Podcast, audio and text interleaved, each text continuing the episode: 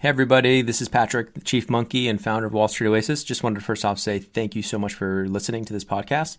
Second, want to make sure for any of you in the market for financial modeling training, remind you that Wall Street Oasis does have some incredible financial modeling training courses, including Excel modeling, financial statement through, you know, linking up the three statements, DCF, valuation, M&A, LBO, um, even more niche courses like 13 week cash flow, venture capital course, real estate modeling, you name it Go ahead and check them out at wallstreetoasis.com slash courses.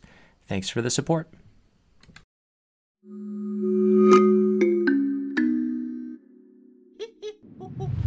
Hello and welcome. I'm Patrick Curtis, your host and chief monkey, and this is the Wall Street Oasis podcast. Join me as I talk to some of the community's most successful and inspirational members to gain valuable insight into different career paths and life in general. Let's get to it. In this episode, we follow Alex on his winding road through various VC and IB internships in college, including one at Goldman Sachs, to his latest jump to the fintech space at Lex Markets. Learn what went wrong at the Goldman internship and the first startup, and advice to some of the younger listeners trying to navigate similar waters. Enjoy.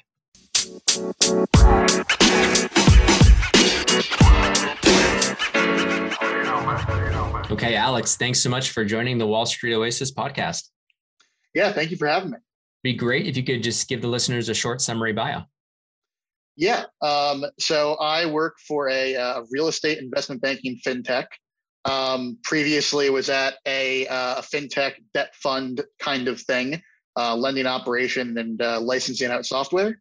And before that, had a string of investment banking internships and and the like, um, both in New York and London.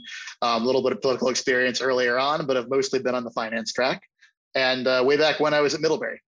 Awesome. Thanks for uh, thanks for that. So let's let's talk about uh, your time back at Middlebury. I went to Williams, so uh, familiar with the liberal arts um, yep. channel. Um, I would love to hear just you know when you went to uh, went to school, were you thinking finance? And I know who you. I know you're. I worked with your father, just for the readers to know. I, I Alex's father was at uh, Tailwind where I worked way back, way back when but yeah, I'd love to hear just, you know, was he an influence of you saying like, oh, you should go to finance or was there family members that were in finance?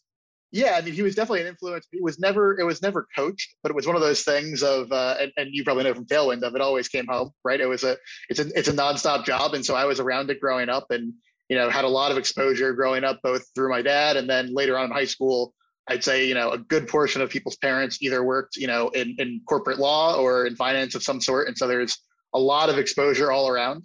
Um, I started interning back in high school. So my high school actually had an internship placement program, and I was I interned at RBS and Barclays um, before I was 18, which was you know great experience just to have a foot in the door. Your high school did that? Yeah. How was that? I, I've never heard of that. So that young. Was it like a rotate more of a rotation, or was it a real internship?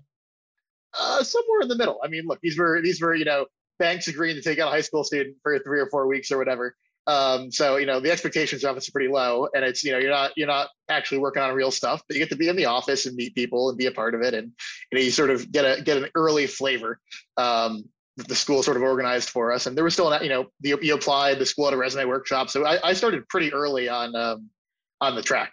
Was that just special to your high school, or do you know if there's other high school programs that do that? I haven't heard of another high school that does that. I think that may that may have been unique to my high school, um, and it was a great opportunity. I, I, grew up in London, and that was you know we just you know hop on the tube and go over to Canary Wharf and, and intern over the summer.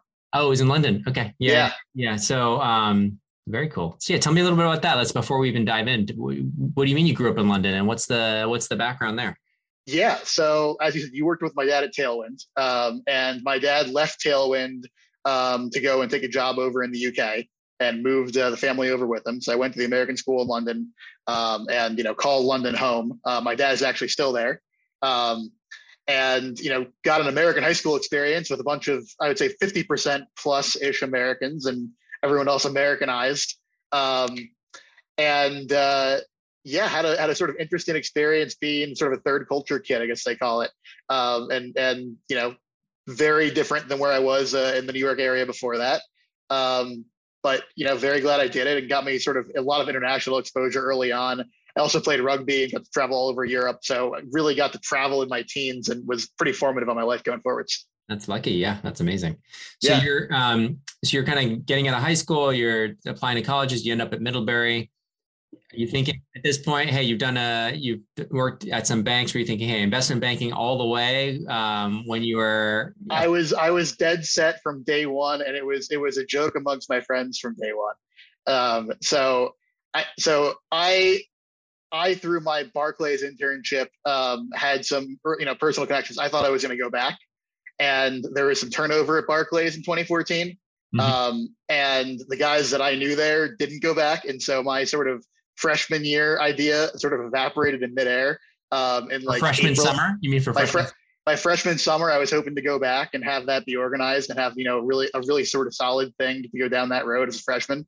Yeah. Um, totally evaporated in late April of my of my freshman spring, and um, totally by chance, um, you know, someone I knew met someone walking their dogs in the park in Rock Creek Park in D.C. whose daughter was on the early days of the Clinton campaign and they needed and someone had dropped out they needed someone and so i sort of just fell into a clinton campaign internship um, for my freshman year summer was my was my brief diversion from uh, from banking That's actually a really interesting um, topic, simply for the fact of like resume building and politics, and Yep. You know the thought of do you put that on your resume or do you do? You well off? that's that's exactly it. Is it, it was on the resume through up until the 2016 election and then it fell off the resume um, it is still on my linkedin way down there at the bottom so if someone really wants to know they can they can go look at it got it. um, but yeah it's it's a it's a sensitive topic depending on who i'm would with you would you recommend uh, putting that for for people who do work in in politics or campaigns? If it, do do you feel like it's uh, I, I think I think it's helpful. I think it depends what you're doing and who you're working for, right? I mean, I don't want to get too political on this podcast. There are certain politicians that are particularly inflammatory that I would maybe be worried about. yeah Um, to be honest, I was on the fence about Hillary Clinton. I think that was a lot. That was a very sort of sore topic for a while. Um, but it was a really great experience to have at 18, 19 years old. Yeah. And I got, I really stepped up in that internship. They gave me a lot of responsibility. And so I was It able to speak to that. Yeah. yeah yeah Right. I was I was the organizer for the East Coast for them, uh, you know, volunteering out of the DC office in the end. So that was, you know, that was a really sort of cool thing to talk about for a while. Yeah, for sure. Okay, so you're doing that. You come into sophomore year. Now you're thinking, okay, for sure, I'm going to have this investment banking internship sophomore summer. So so, soph- sophomore year I came in and so it, the the part where my where my friends made fun of me before we skipped over to sophomore was the banks started networking at Middlebury. We had on-campus recruiting early, early on, and it's not class exclusive, but it tends to be. It tended to be juniors. Now it's probably sophomores because how the, all the all the process works. And I went as a freshman, and uh, I think it took me probably two or three years to live down going to those events as a freshman. Um, so, so on, on the focus of that, that was you know something in there as well. But yeah, to sophomore year, I came in still dedicated towards it. Um, I had done a bunch of networking, starting in those sort of freshman coffee chats, you know, on campus recruiting and whatnot.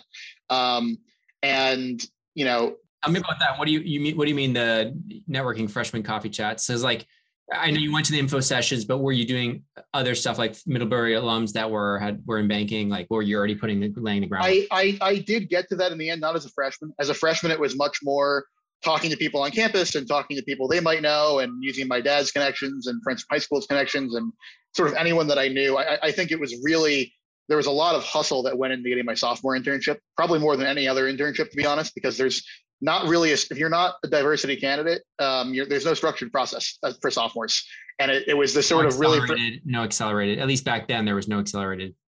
Yeah, there exactly. It was it, they're not even accelerated. They wouldn't even take your application, right? I mean, you couldn't get into anywhere big unless someone reached out and pulled you in. Um, and so there was a lot of pounding the pavement, cold emails, going to the Middlebury network.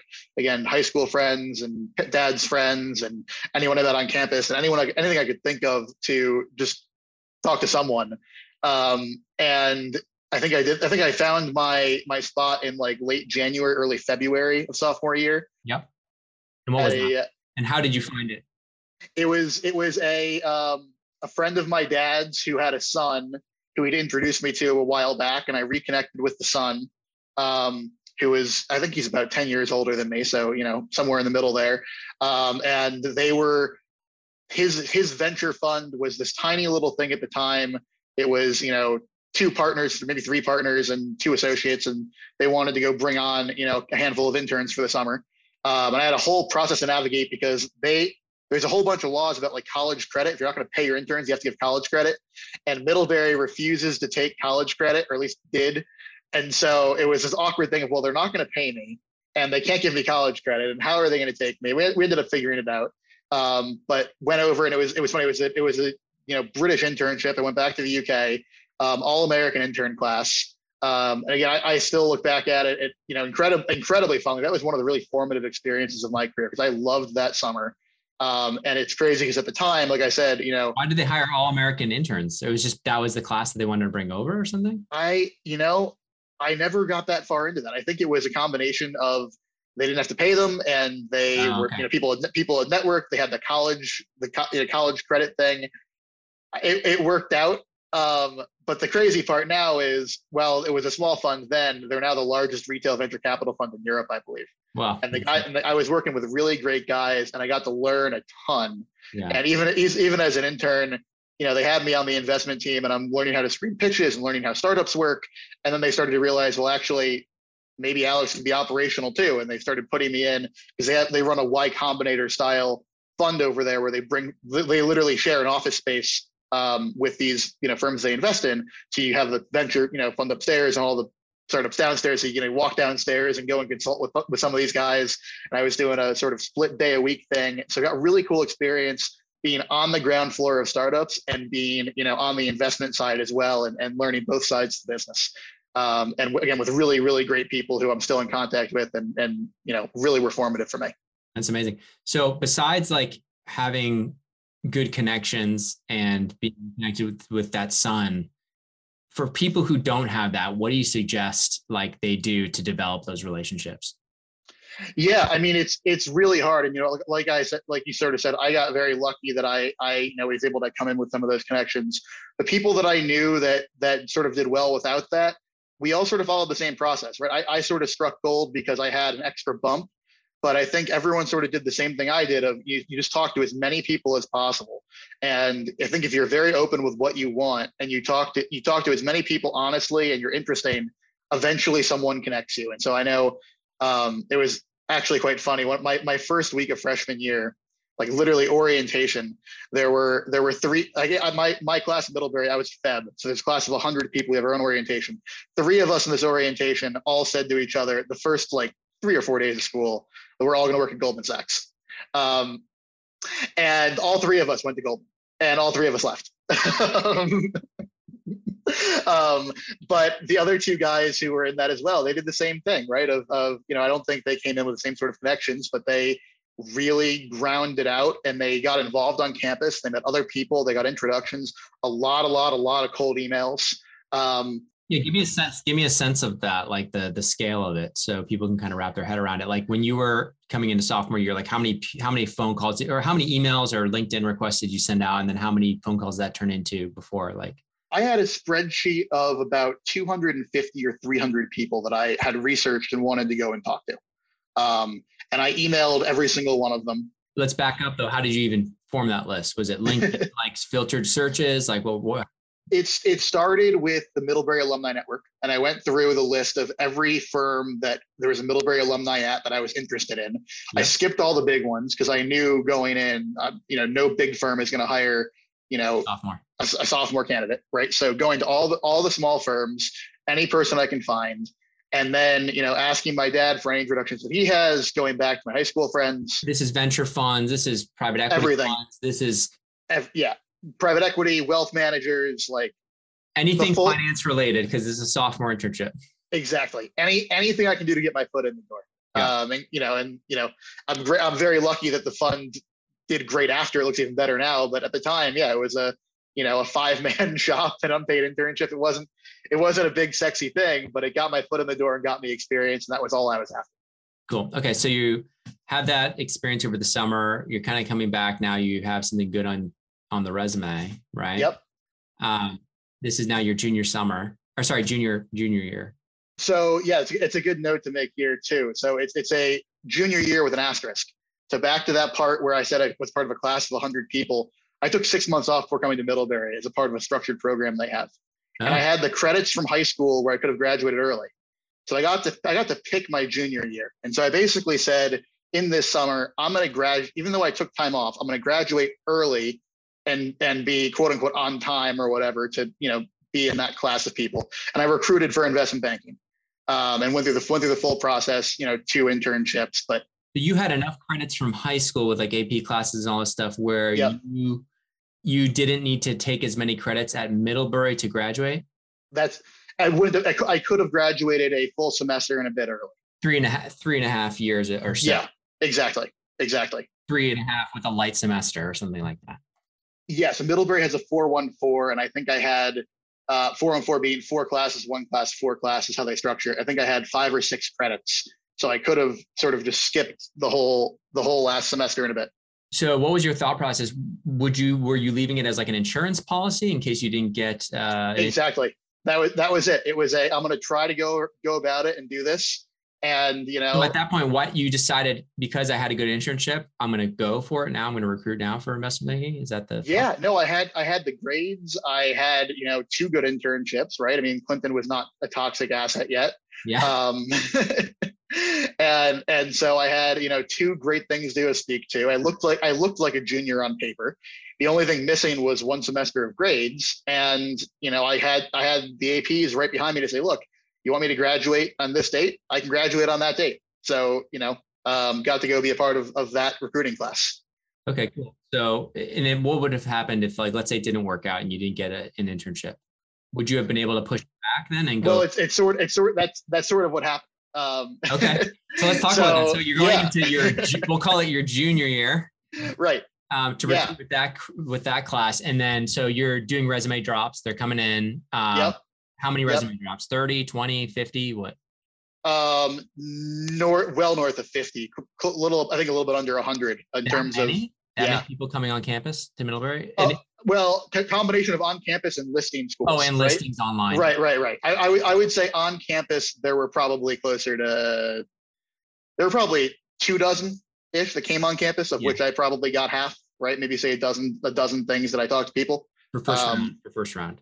Yeah, exactly. Okay, so talk to me about let's talk about on campus first. So first round, you kind of do 12, you know, go you drop 24 resumes, your resume 20 yep. times rather. Yeah. About 12 first round interviews. What does it look what does it look like? Are these mostly banks, investment banks? These are I'm I'm purely looking at investment banks. okay, point. so all investment I'm, banks, middle yep. markets, bulge brackets. Yep, com- combination thereof. Um, not all the bulge brackets. It's funny. Middlebury is very sort of funny about who goes there, right? So, you know, um, Goldman is very heavy uh, Morgan Stanley for sure, um, Deutsche Bank, Bank of America, Barclays. There's not a lot of presence from Credit Suisse or from um, from JP, or at least there wasn't when I was doing it. But I know we sent people there as well. Yep. But it, was a it was a very sort of different feel about how that was all going to work. Um, and then, yeah, there are sort of random guys who come on as well. A lot of sort of boutique banks of Middlebury alums end up there and, and come. Um, you know, what what's interesting about Middlebury is I think it's sort of it's only recently come into its prime as like a you know more of a core school for these guys. And a lot of it is alumni driven. So if we end up with a lot of alumni at a bank, they come on campus. Um, and and the story that I've heard, I haven't validated, but the, the the legend, rumor, whatever, was that there was someone senior at Lehman Brothers from Middlebury. So Lehman Brothers, I think, again, this is like someone should ver- should validate this, but was sort of the, the Middlebury Bank in post 2008 everyone sort of scattered and and you know we got to go and have a lot more uh, reach across Wall Street as people sort of went elsewhere. Um, and and you know it was very yeah again very alumni driven about who goes where. Um, but yeah, had a bunch of different on-campus interviews. Um, bombed a fair number of them. Right. It was it's you know it's definitely a practice makes perfect sort of thing. Um, and did you not have our IB interview course yet, Alex? No, just kidding. no, no, I actually, I actually did, and and it's funny. So there were there were two things that got me through the process, really, right? And and one of them was absolutely your course. I would because you said you know early on, you know, liberal arts school, Middlebury. While I was there till the very end, didn't even have an accounting course. And when I wanted to go take one separately, which I ended up doing, um, I did a I did a summer Harvard accounting course when I was at the venture internship. Um, they were upset about it. They didn't want to count it for credit. They didn't even want me taking the course. Like they were very focused on this is a liberal arts school. You shouldn't be focused on that. Um, so all of my technicals came from your guide for the most part, and which is which was an absolute lifesaver. Um, still very grateful still, for that. Even even at a liberal arts college, I think nowadays, or even when you were you were interviewing, they had started grilling the liberal arts kids. They expected you to know it at that point. Whereas, you know, two, when I was going through it, it was more of like, okay, do you know it or not? And if you said no, you could kind of scoot through. um, and it was more fit behavioral. But yeah, tell me about that. So they were pretty heavy on the technicals for you guys, even with no accounting background. It was it was very it differed by firm. Um, we definitely didn't get the worst of it, right? I have friends who went to other schools where I've heard of some crazy technical questions that I never got, yeah. right? But we definitely got into accounting, and you had to walk through an income statement and walk through what happens in a transaction across you know the three statements, the, the basics, right? Yeah. You know, I think you know you're. I have friends who had questions that were far outside the scope of your guide. Um, they went to you know more technical programs. I don't think I ever had a question outside the scope of your guide, right? So it was it was very much you know if you if you knew the Wall Street Oasis guide backwards and forwards, which I I basically had memorized and I read it way too many times. It was my own it was my textbook of, of how to learn the stuff. Um, you you were going to be fine with the technicals. Yeah. Um, my other huge thing that I'm forever grateful for, I had a whole crazy housing mix up on campus where I ended up in an apartment of people that I had didn't know at all. So it was just totally. I, I forgot exactly how it happened, but it was driven by one of my friends. Surprisingly transferred. I had gotten messed up out of my housing, and he gave me his housing, and I just I fell into this thing. And two of the girls in my apartment were really hardcore investment bankers. Um, and so one of them went to UBS and is now at uh, at B Capital, mm-hmm. um, and the other one is is a hot shot at Apollo. Um, and is and, and between the two of them, the practice interviews that they, they you know they took time to give me they were a year ahead of me and they they'd already sort of seen it. They had their offers lined up. Um, they really carried me through the process and taught me. And i would be i would not have made it if they hadn't sat with me for hours and practiced. Um, so i was i was very very lucky that i fell into that suite and met them yeah the mock interviews are are a big big thing that a lot of people underestimate. They think they can go and wing it, especially if they feel confident about like their speaking ability. Then they get in yep. there and it's like, oh, that could have been a little bit smoother, and that's just enough to get the, you know get the ding. Um, and yeah. So and I, and I, I, was really not smooth. And actually, there's a separate side story here as well where. And apologies if it's a tangent, but I I, I still think it's we funny. like funny. so, funny. um, so I, I was really dead set on Goldman Sachs, like I mentioned. And in this interview, by the way, is not a good strategy for those listening. oh yeah, no, it's absolutely it's absolutely not. And that look, I I, I hedged my bets, um, but I was I was I really wanted that, and um, I got rejected in that after that first round, that first time around, mm-hmm. and it was the same night that um, one of the people in my apartment had broken up with their with their person they were dating. And the two of us had this ridiculous night. We finished off a bottle of vodka, and at like two in the morning, she calls up her friend at Barclays and gets me an interview for like the next day. oh no. the next day. Um, and and look, I, I, could blame the hangover. I'm not going to blame the hangover. I was I was not a good interviewer at that point, and the feedback was basically like, "You're a terrible interviewer." Um, and the luckily the guy, the MD at Barclays, liked me enough to, you know, sort of say, "Look, you know, you're going to interview again, give you a second chance.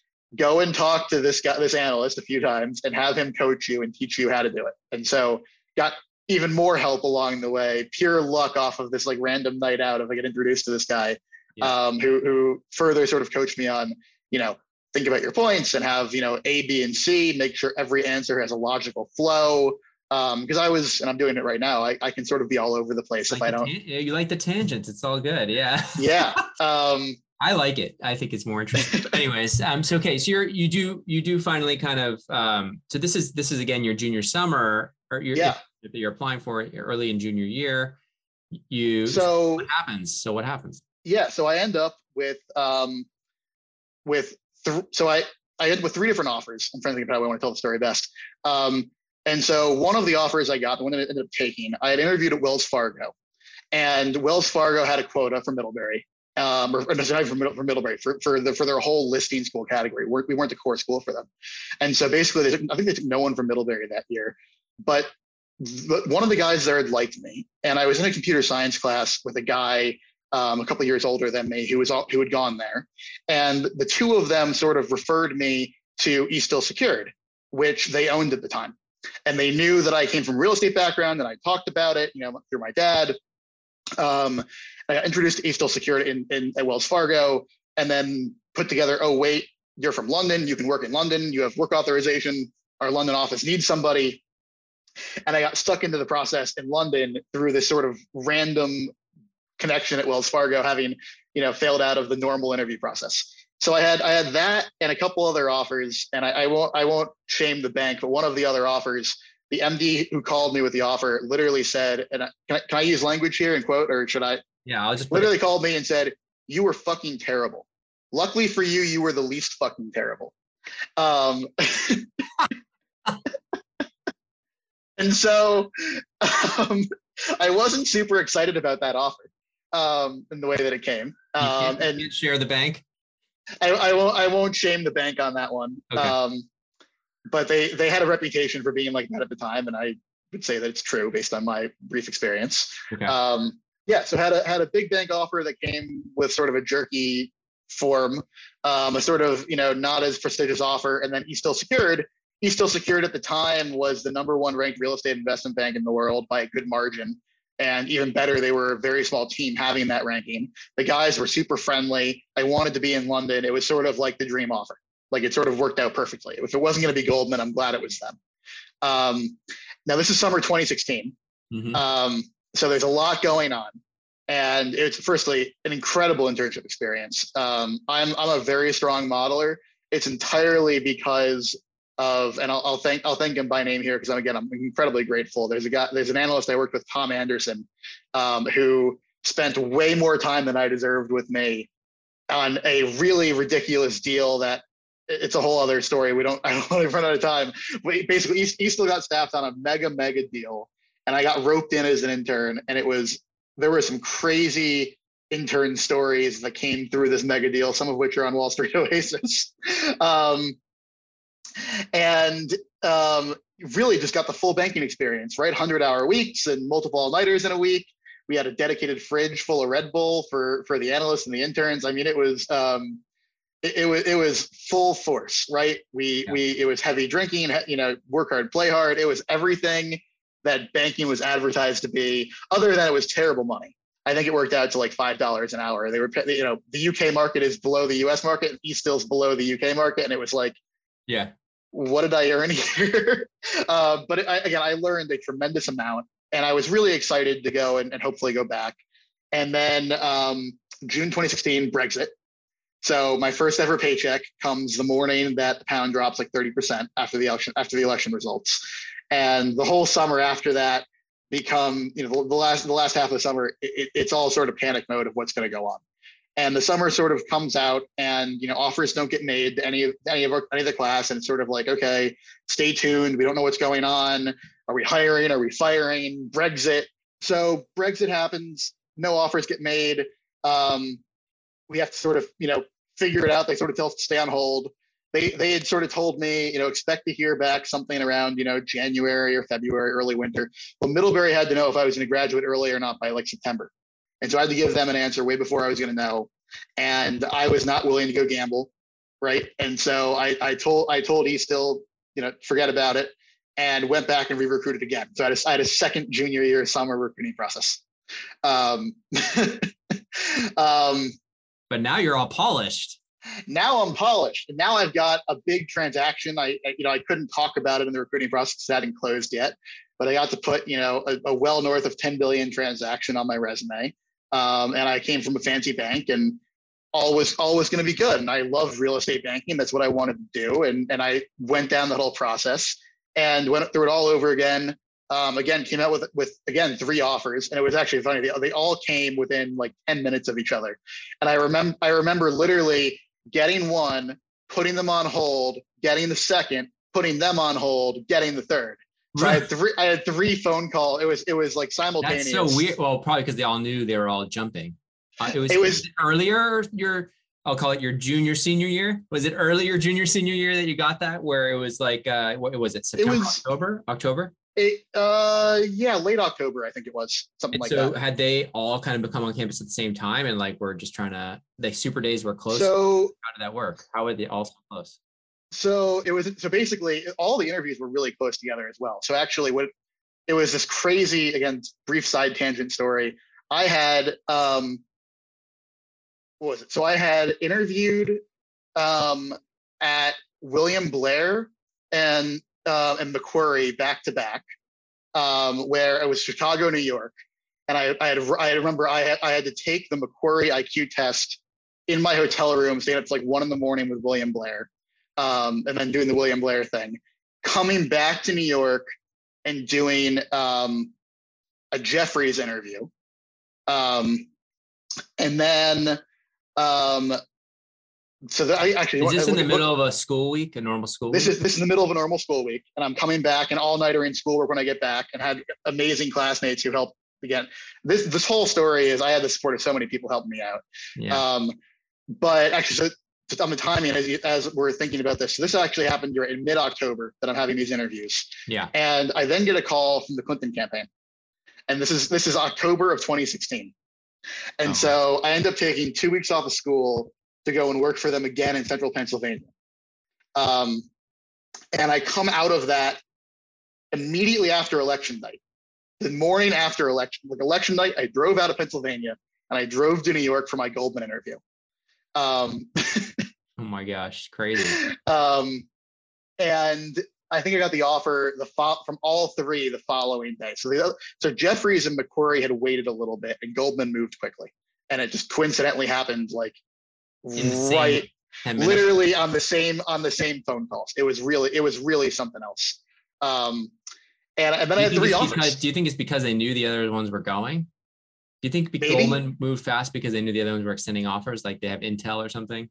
Maybe I, I I just thought I crushed my Goldman interview to be honest, and it was that, that which is actually a, the the next transition of the story of Yeah. for all of these guys, I'd wanted to be on the real estate investment banking team, and Macquarie, Macquarie sort of gave it to me. Macquarie really wanted me. I had a fraternity brother who was helping me the whole way through.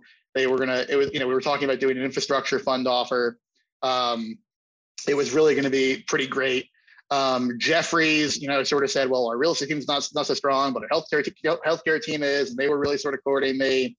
Um, and Goldman didn't really court, right? Goldman, I showed up and I just sort of hit it off with his VP while I was interviewing. He really liked me. I liked him. And Goldman has, Goldman doesn't do group specific offers. They do a placement process. And so, you know, you, you take your offer and then you figure out what your group is going to be. Right. And so I ended up with these offers, and it was okay. It was you know really strong Macquarie group, really strong Jefferies group, or roll the dice on Goldman. And Goldman had been the goal the whole time. Mhm. And to your point about bad strategy focusing on Goldman, this was in hindsight probably a bad decision. Of Well, no, I'm, I'm what I meant by only focusing. Yeah. yeah, no, I, I, I hear you, but no, I, no, now that you have the offer, take it. Well, that's that was my that's what I thought. I had, I have the offer in hand. It's a generalist offer. I don't know where I'm going to be, um, but I hit it off with this VP and and the you know sort of derivative structuring group. Um, and you know, I had networked heavily with real estate and leveraged finance, and I really thought I was going to end up in one of those two groups. And I put both of those groups on my selection list. Um, but when the you know when I finally got first, I took the Goldman offer. I made I made the decision to turn down Macquarie and Jefferies and wait out Goldman. And when I finally got placed at Goldman, I didn't get placed in leverage finance or, in real estate. I got placed with the derivatives group, um, which, you know, I had this great relationship with the VP, all is well. And, you know, I think all is well and it's going to be great. You know, not what I was looking for, but it's Goldman and cool group, cool guy. Um, and I, I, I don't want to shit on Goldman here. I, my summer there was just not what I wanted at all. And it was, it was just not going to work. And I, I, I sort of halfway through the summer, because I'd already, I'd already seen investment banking. Right? I knew what it was like to work hard. I knew what a hundred hour week was. It wasn't about that, but it was the just sort of the group dynamic and where I was and how the group functioned and, and what we were doing and just the whole thing. I sort of said, I I can't do this for two years. I need to go try to lateral and do something else. Um, and And by the way, for the record, when I say bad strategy, just to go for Goldman or be so focused on one bank, it's more around the specific odds. It's not like you were just applying to Goldman in the bulge brackets. Notice everybody listen. He said he had interviews with Harris Williams and with other middle market banks. That's what I said. I It's was like you yeah. get this bulge bracket or, or bust mentality on Wall Street races, and it's really toxic and it's really actually not healthy. And there's some amazing uh, elite boutique banks, middle market banks that are uh, pay just as well, if some of some even better. Um, That's absolutely right. Yeah. Yeah. So at, at the sure. time, William Blair was, I think, the highest paying bank on Wall Street. I, I, I yeah. actually really wanted that one, and I, I don't know exactly why I didn't get it, but I have a feeling why I didn't get it, and it was a it was a literally a high school bullshit thing from way back when. Is, oh my, my is my suspicion as I bumped into someone who we never got along, and I think that's what did it. Um, so interesting. Um, okay, so you're so but you're at Goldman. You're halfway through the summer. You're like, this is not the group I want to be in. It's not. Yep. You know. And okay. asked to transfer, right? And um, apparently, I was not the only one. Um, and there were there were it was sort of one of those things of well, they can't all leave and all transfer, so no. um, and so I think actually, I think all I think all of my class, or at least the, you know the people I was interning with, I think we were all sort of looking at elsewhere. It wasn't it wasn't that good of an experience, um, to be perfectly honest. And nothing against Goldman or even that group. It was just the the vibes weren't there. We'll say. Um, was it just because and, there wasn't enough deal, uh, deal volume? Was it all pitching? no, no, it was a lot of deal volume. It was um, again, I, I just I, I, really don't want to speak too negatively of anyone. That's fine. So it, yeah. it, was just, it, was just, a certain leadership there wasn't uh, wasn't exactly teaching you, or wasn't it wasn't a it, it wasn't going to be it wasn't going to be the right fit where I could spend two years and and feel like I was, you know, alive and and accomplishing things and you yeah. know the group. Yeah, it wasn't it wasn't the right thing. Okay. Um, and so that's so, a pretty pretty ballsy move in the middle of your internship to ask for a transfer. Well, I st- I tried to do it softly right? Yeah. And they, and it, it, was brought up of like, oh, you know, you should you should figure it out. And Goldman Goldman actually really encourages that, which I think is actually a great thing. Yeah. Is they they really try to have people network across the firm and figure out where they fit. And I actually know a number of people interned with who moved groups, right? It's a very it's a very doable thing. Yeah. And I went to a school alumni there who I had a relationship with and trusted and talked to him about it. And, you know, I, I was I was really trying to figure it out the smart way. It, it was probably a little bit ballsy. The ballsier part really was making the decision of I don't want to go back here and and and you know taking the time to go look out elsewhere instead of focusing on the internship because there was not time to do both. Um, and I, I kind of made that decision of I need to figure out something else. This is not going to be it. Um, and um, so, how did you approach the end of that internship, the second half? So I wanted to leave off as positively as possible. I wasn't I wasn't trying to be a bottom bucket person, right? But I also made sure that I, you know, was hedging my bets. And if it meant leaving a little bit earlier at night or saving some time at the end to, you know, go and network or go and apply to things and go and interview. And, yeah. you know, I, I, I was, I was trying to go and I, I it was probably apparent, um, to be honest, but I was trying to do my best to go and mask it of, I don't, I'm not going to stick it out here for two years. Yeah. Um, and it, it was so confusing. No return offer came. Correct. Yeah. Yeah. Yeah. I was, now you're going into your now senior year with the unenviable position of having no return offer. That's that's exactly right. Um, and it's it was really really stressful. I thought I was hot shit, right? I thought you know. Well, you're coming East, out of Eastdil, Eastdil, Eastdil, like Goldman. Yeah. Yeah, Eastdil, Goldman. I already you know Eastdil had its own weird thing to it, explainable but weird. Goldman, you know, not coming in with an offer, coming out with an offer, you know, is not the right look.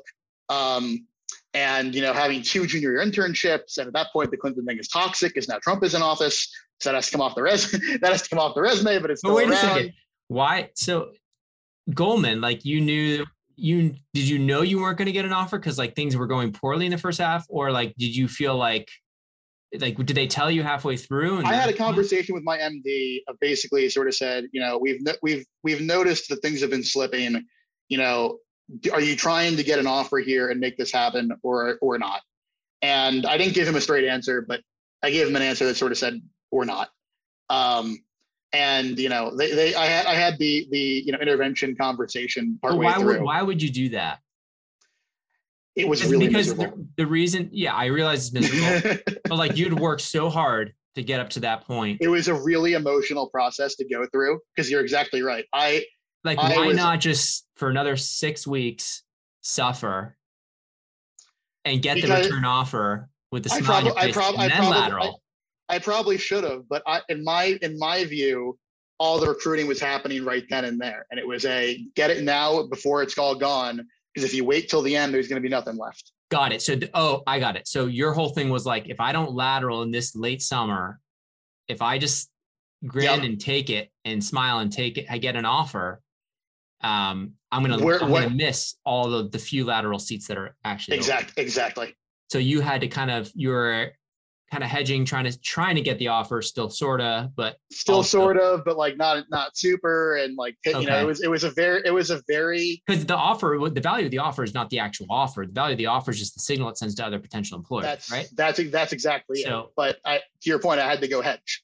Right. It was it was a yeah. If I, if I if I miss if I miss the boat because everyone's already filled their lateral seats, then I'm going to end up with this offer and then probably not taking it. And then where am I? So for the listeners that aren't aware of that, like talk, talk about that process and like, were you able to get into any lateral interviews? Because so lat for people yeah. that don't know, lateral interviews is, is, like for, for seats that aren't filled from other internship classes. Um, lateral just means from, from bank to bank. So it's like yep. people who want to switch for whatever reason. So, um, you know Alex here was at Goldman, theoretically you probably got some looks. I'm, I'm thinking. Yeah, no, I had I had um, a number of them, and again, it's really really hard to make it work. But I made I made, you know, I probably got into you know three to six processes, something like that, three, four, five. I, some I don't remember exactly how many. None of them got all that far, because um, that's the thing is it's you're you're coming off and you're exhausted. You're being, you know, I, I my I particularly had a very very grindy summer at Goldman and I was just worn down. I wasn't coming off well. You know, it's it's a it, we're seeing here. It's a hard thing to sort of explain to people. Like, yeah, like I wanted this, and now I don't want it. And I'm talking to you, but also I'm not sure I'm committed to. You know. Yeah, they're like, why aren't you going to just get your offer at Goldman? Right, right. So it was it was I, I did it poorly. Is the honest answer. Um, yeah. I I really sort of flubbed that process.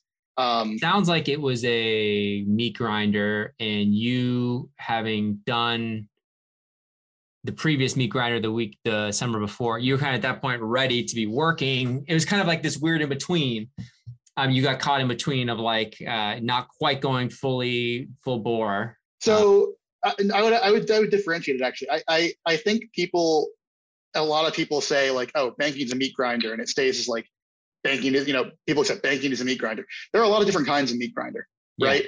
There are a lot of different ways to work 100 hours there are a lot of different ways to hate your life. Um, and you know, I think Goldman was probably actually fewer hours than Eastdil. The problem was it was more intensive hours and it mm. was much more stressful hours. You know, yeah. my, my, friend, you know, you hear about people who work this 100 hour weeks and say, oh, yeah, we're waiting for, waiting to do a turn a deck and you go to the gym and you toss a ball around, you're throwing stuff at the desk and you're hanging out. You know, Eastdil, we do 100 hour weeks, but, you know, we'd order Benihana for dinner and you get 45 minutes to hang out at the bar with, you know, it, it was just different. And Goldman, it was, it was just nonstop at my desk. Yeah. Um, and there, there was absolutely no room coming up for air. Um, and that, and that just made it much harder. Got um, yeah. Yeah. So do you feel like, um, that's a really good lesson. I mean, for people listening in terms of like knowing the specific risks of when you don't know what group you're going to, you don't know who you're really working for, um, and what the top levels is going to be like and what group you're going to be slotted into. It's kind of like that can totally change your summer and change whether you can actually make it, make it through with an offer. Yeah. Um, and the the return offer rates, they're not even in the 80s or 90s percent. No, they're, they're about 60. Yeah, 60 to, yeah. So and, that, and, that, and that was a part of my math too, was I would, so I had heard, and the previous summer, Macquarie had only made 10% return offers. Horrible. Right. And, and so you're like, I'm, I'm, I'm, running away I'm from like, there. I'm like, yeah, like Macquarie, like, I don't know if I'm actually that's going to turn out. You know, Jefferies, you know, was its own thing, and um, again, I don't, I don't want to be too negative, but that's sweaty guy, too. The, that's sweaty too. It's it's sweaty too, and the guy, the guys I actually would have worked for there, I think actually got in some very public trouble, so okay. that was probably a bullet dodged. Yeah. Um, um, so really, in hindsight, like it was, you know, Macquarie ended up making all the offers that year, went from 10% to 90 plus percent. So I, you know, of, of course I missed it, but with the knowledge that I had, I probably I, I don't know if I made the right decision. Still, I, it's something that I still sometimes think about. Of yeah, well, I, I, mean, I think where did I go? For, for people who um, are looking for return offer data, there's in the company database that we do yeah. have percentages yeah. by bank. Awesome. Um, for so people are trying to look for that data, but like you said, it's not always you know past performance it, it, can, offer rates. It can, it can vary significantly. Let's put it this way: if you have two middle market banks that are equal weighting or similar weighting, or like let's say one slightly, but they have like a ninety percent offer rate, and the other one has a fifty percent offer rate, I would almost always tell you to go with the ninety. Um, like yeah. historically, like just go with that because it's safer. Um, but anyway, so okay, so you pretty sounds like a brutal summer. It was um, it was real hard. Yeah. Yeah. And so you're um, kind of coming in, you don't get the offer. Was it kind yeah. of like uh, you already knew you didn't have it kind of going to that last Yeah. I I it was it was, you know, it's never fun to hear it, but I it wasn't unexpected either. Yeah. Um so, you know, that it, it, look, it was it was a hard time, right? I had I had a really hard fall that that fall at school. It was also again having graduated on time, it's now my super senior year so almost all my friends are gone. So i'm sort of like i've got like one friend left on campus. Yeah. And i'm and i'm in this like super sort of dark place if i'm basically by myself and don't have my job lined up. I haven't figured this out. You know i've more i've missed the bulk of the lateral recruiting process. Yeah. And um it was you're back to the drawing board. The kid who knew what everything was lined up his freshman year which yeah. i would always say usually if you know that early you're going to be fine, right? It's very rare to be kind of thrown a curve. It, it sounds like you almost like you almost like uh, peaked early, like in your in your college career, and then like somehow stumbled at the yeah. wrong time. Like you're like I, towards the finish line, and you're like, well. I I really it it really just sort of fell apart there at the end. Now tell, tell me, as a 22 year old, maybe even 23 at this point, you, yeah, you, you're, you're like you said, you, are super confident, which is very normal yep. for a guy, you know, a guy yep. who's done, done all those things. These are you're coming to senior years saying, I, you know, I should be at XYZ bank. Right? Yep. But the reality is those seats are filled. Yep. That's right. So tell me how you kind of went about, when did you uh, kind of have the realization that, you know, hey, this may not be. Oh, I, I, I knew before I got back to campus that basically all the lateral seats were filled, right? Because I'd been, I'd been talking to them right? Yeah. And I, I knew I'd missed this boat, missed that boat, missed that boat. I had all the deadlines. I talked to all the people. They said, we're going to know, you know, by X, Y, and Z. I had an Excel sheet of everyone's timelines. And, you know, basically by September one, it was, it was toast. Right. Yeah. Um, and so I got back to school and I had a real thing, right? Because I thought I got thinking about why did I want to be in investment banking in the first place? Right. And the answer when I was a little kid was, I don't know what I want to do. and I know I'm good with numbers. I know I want to make a lot of money and you know i've sort of seen it and i'm going to do it i'll figure it out later right?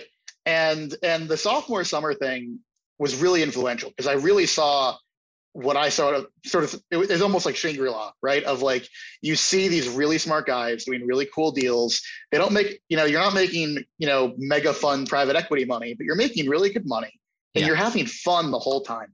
Yeah. And i i'd had that in my mind of okay i want to do banking to get into venture capital right? And that the seed was planted that sophomore year. And so as I'm going into senior year, and I'm like, all the all the lateral seats are gone. You know, venture capital is what I came in this for. How do I how do I make that happen? And I start doing a ton of networking with VC firms. Really, really difficult to do. Um, got very little response rate. Yeah, they're like, "What do you mean you have banking all over plastered all over your resume?" Okay, yeah, sure. This venture right. one internship right. year. Right. With, with, at that time it was a growing shop, but it wasn't even you know again now it would mean a lot more, but then, then it meant you know not as much. Yeah. Um, luckily, the private equity firm still had stuff going on. There were a number of private equity firms looking for full time analysts, so I got into a bunch of private equity processes, thinking, okay, I can go make this work.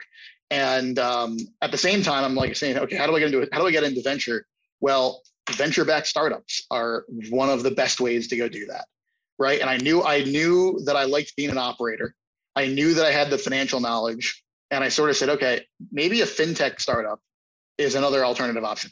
Yeah. Um, and went through the process for the fintechs and went through the process for private equity firms and um, came out in the end again really really one of those like simultaneous moments of like two offers at the same time of like truly pick your path of you know a real but not super well known fund but it was out in connecticut mm-hmm. right it would have been either living in the suburbs or a reverse commute mm-hmm. um, and it was in a group in the fund that i didn't really want to be in um, and it was me, you know tell me about that what do you mean like a private equity fund yeah the private private equity fund um, doing uh, secondary transactions before those were sexy yeah. um, okay and I was in their in their secondary transactions group. And um, to be honest with you, again, not shitting on the fund, I didn't like the guys, and that's what it really came down to. Was yeah. I'm in all these interviews, and like all these guys kind of feel like bricks. And I'm doing the interviews with startups, and they're all like coolest people. Um, and and the guy I was actually going to go work for, so I, I was talking to the startup where um, this is Oak North on my resume. Yeah. Um, so fastest ever unit fintech unicorn, so fastest ever unicorn in Europe. So fastest ever startup to get a billion valuation. Took them like nine months to get a billion dollar valuation. Wow. Right. They had, you know, a few hundred million dollars in capital raised, like really sort of they're in that growth phase, but they want to go and open up a US office. And they want to, and they've, they've brought in this guy, he's ex Deutsche Bank, ex Palantir, like, you know, ex Israeli special forces, just this like really all over the place, but really cool, awesome guy who I love. Right. And I'm like, okay, I like, you know, you talk to your mentors and your parents and pick the person you want to work for. And I'd even sort of learned that previously. Yeah. And I was thinking, okay, you know what? I can earn a little bit more money at this private equity firm, but then I'm living in the suburbs, I'm reverse commuting. Or I can go be the first analyst, second person in the super well funded, super fast growing startup with like a really cool guy to go work for. Yeah. And and be on the ground in New York. And and so that was the decision. Yeah. Um yeah. And I don't I hope we, I don't know how much time you have because there's, no, there's, go ahead. I want to hear it. Yeah. So yeah, let's talk about let's talk about Oak North and then I want to get to what you're doing now. Yeah.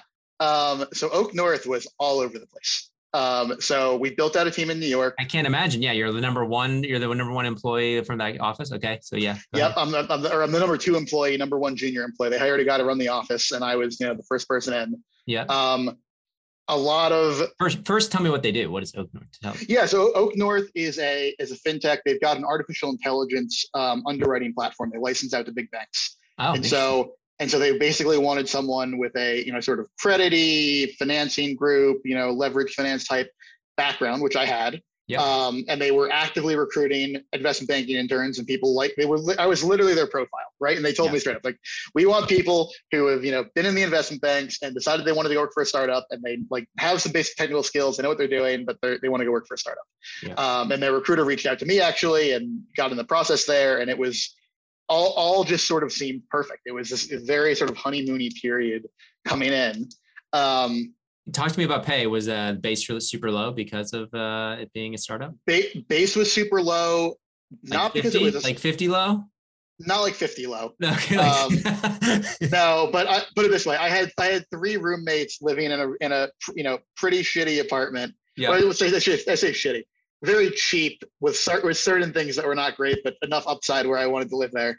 Yeah. Um, and you know, it was it was really really tight. Um, you know, it was it was it was hard. Um, you know, you yeah. can make it work in New York, but it, it, not you're not rolling in it. Yeah. Um, and the way that we had negotiated it was they got me down on my base for a guaranteed bonus that would sort of top me up to be about market. Um, what does that so mean? market, market to what? Mar- so if I was if I'd gone to go work at a sort of a middle market investment bank, I, my my all in comp would end up the same if I lasted a year. Was the idea. Uh, um, so i.e. about so, 120 to yeah ex- exactly about, about about 100 about 120 okay right so if I if I la- if I lasted it out I had the guaranteed bonus where I was okay and so did that did that happen it did kind of almost not and that's and that's why i think this is one of the more interesting parts of the whole not it's not that it's been a boring adventure but this is one of the more interesting parts of the adventure. I mean yeah so me. so um go to oak north work come to go work for this guy. Um we hire another person who's going to be another senior person in the office right? So now there are sort of you know two md level people yeah. um and me.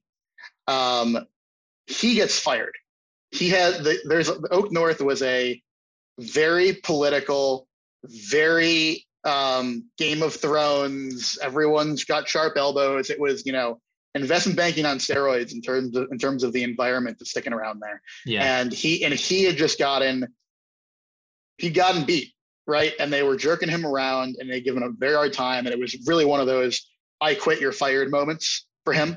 Yeah. Um, this is the guy that you were coming into. Guy, this is the guy that I came in to work for. Yeah, yeah, okay. Um, and so I lost him, which was a huge, which was a huge blow. And I'm thinking, okay, do I even want to be here anymore? I've only been here for you know a handful of months. I'm fresh out of school. Like I know it's bad look to hop again, but I should probably start looking around. Um, but in the meantime, I'm working with this other you know senior person who I really like her as well. You know, um, frankly, she, her skill set's less of a fit for the job, and she has you know I, it's a good thing and a bad thing because I'm getting to sort of carry a lot more of the weight. I'm actually speaking in pitches. I'm yep. getting to talk to you know these really senior, you know senior executives at 23 years old and yep. being really the face of this thing, whereas I wasn't as much before because you know she sort of needed a little bit of help to go carry stuff.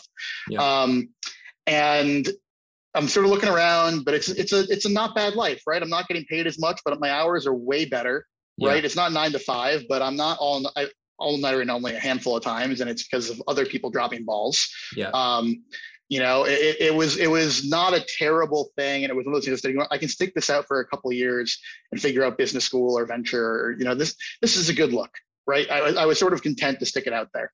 Um, and so it's me and her working together. We're looking at hiring people, and we're trying to go grow. We can't get a hold on business. There are issues with our execution there are issues with corporate strategy there are issues with the product. It's you know there are all sorts of issues that we're having and it just we're not we're not having success.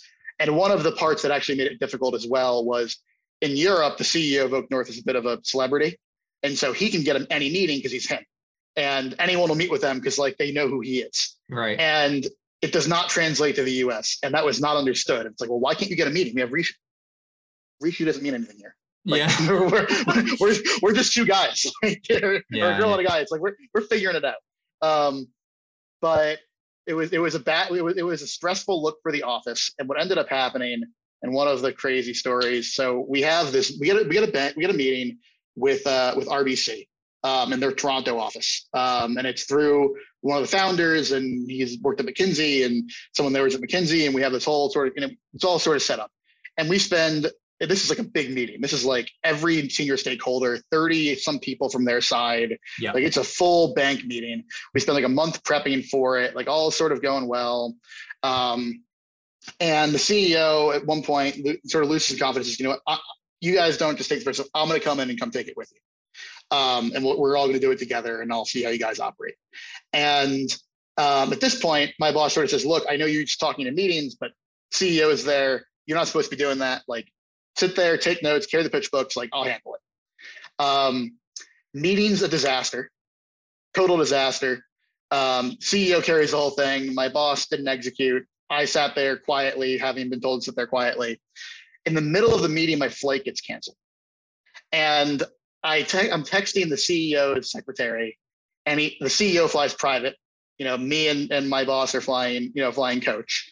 Um, and he says, "Oh, well, no problem. Like, I'll put you on the jet." um, and so we come out of this meeting. It's a terrible meeting. My my boss does not get put on the jet. Her flight gets canceled on the way to the airport. But we're in we're in the we're in the you know the Maybach, right? And CEO's up front, the boss and I are in the back seat, and he's yelling at us. You know, you guys were terrible. You guys were awful. Just totally for like 45 minute ride of pain. My boss is texting me like he doesn't mean you, he means me. Um, whatever. We get to the airport. I get on the plane. I spend two hours in the air on a very small private jet, face to face with the CEO, um, basically being grilled about how I'm garbage and being told I'm a post box. What do you do? I don't get to add any value. You know, when I was 23, I started my own venture fund. What have you done? Um, really, just a very, yeah. a really, really miserable private jet ride. Yeah. Um, um, yeah. Okay. So I, I get the picture. So like, yeah, was that like the signal that you needed to get out? Well, it was ish, and so I I was actively looking already, and I came back and I was like, okay, I'm taking my my boss texted me, and I had the same thought like we're both taking the next day off. Neither of us are working. Like we're having we're, we took a mental health day. Yeah. Um, on on a Thursday, right? And um, Friday morning, I get a text from my boss at 7:45 in the morning. They just fired me. I argued for your job. I don't know what's going to happen.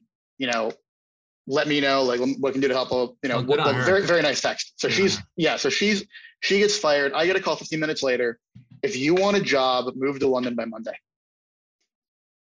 Um, and so I moved to London over the weekend. Um, wow. Um, okay and so I moved to London. You moved to London I, over the weekend, but I can see from your LinkedIn you were only there for five months. That's right. So tell me what happened. How did you so, end up back? We got just to just to speed up the process. you ended up there for another two plus years. after that yeah, crazy jet yeah. ride. No, I, I I know, I know. It's it's really an adventure. Um, and I got, I'm sorry we're taking so much time. I'll That's try. To, I'll try to accelerate it.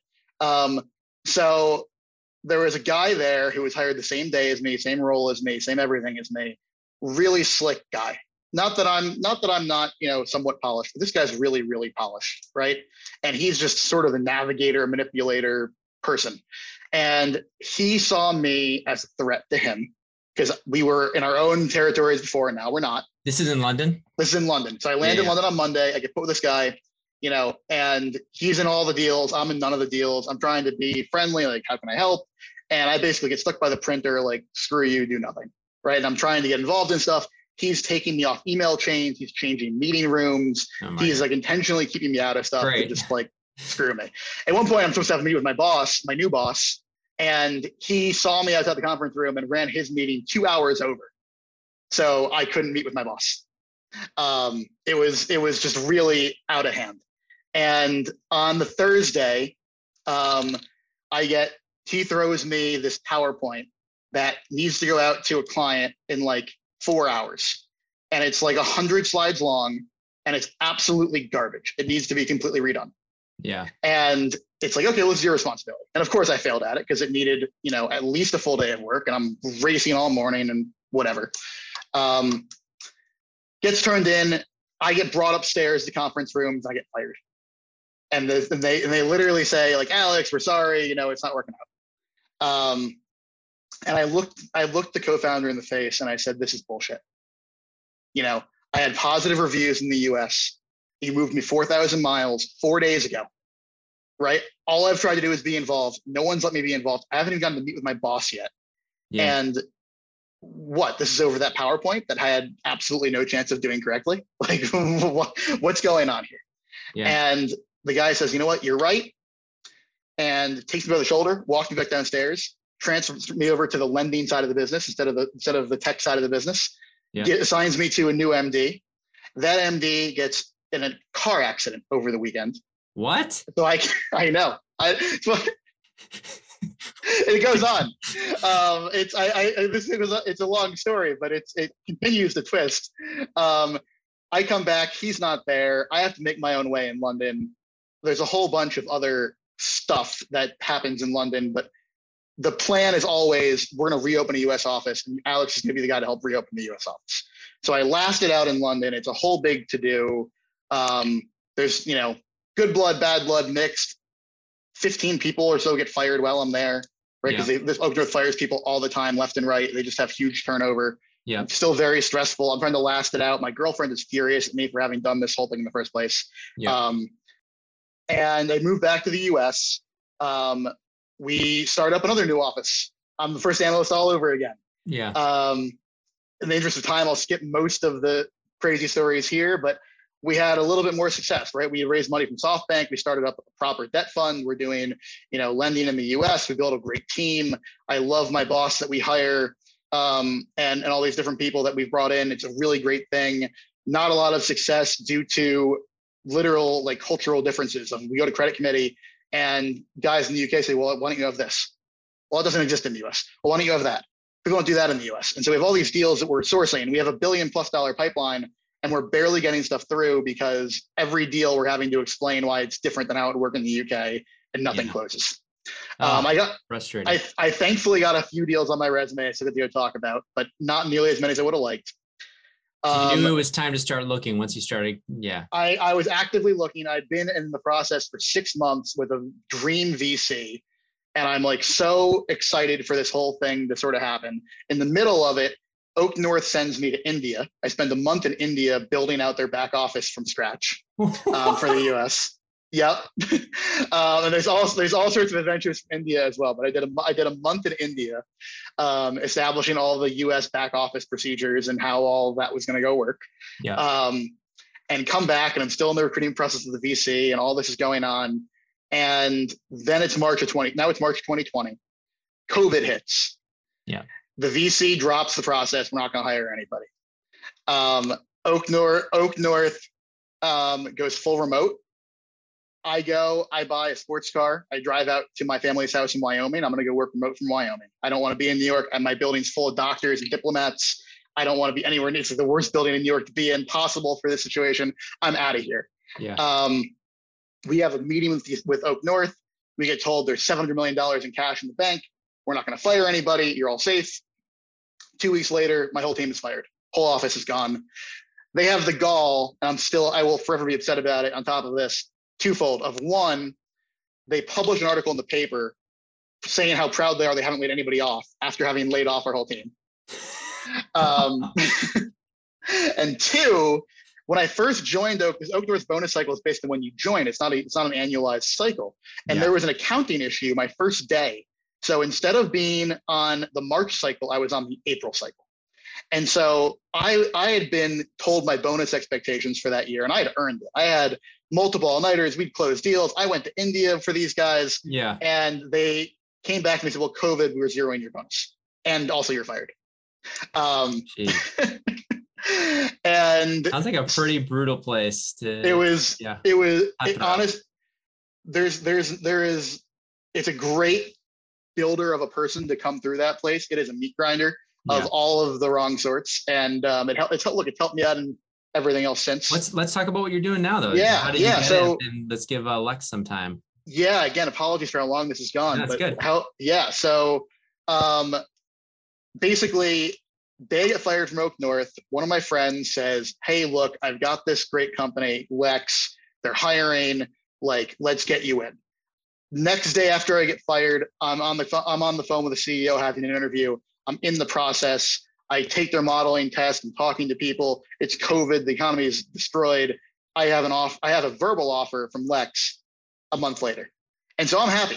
Right at this point, it's like okay, cool. Like I get some time off in my career. I've got this fun little sports car that I bought. Yeah. Um, you know, they don't need me to start right away. What I've car? Some, what car?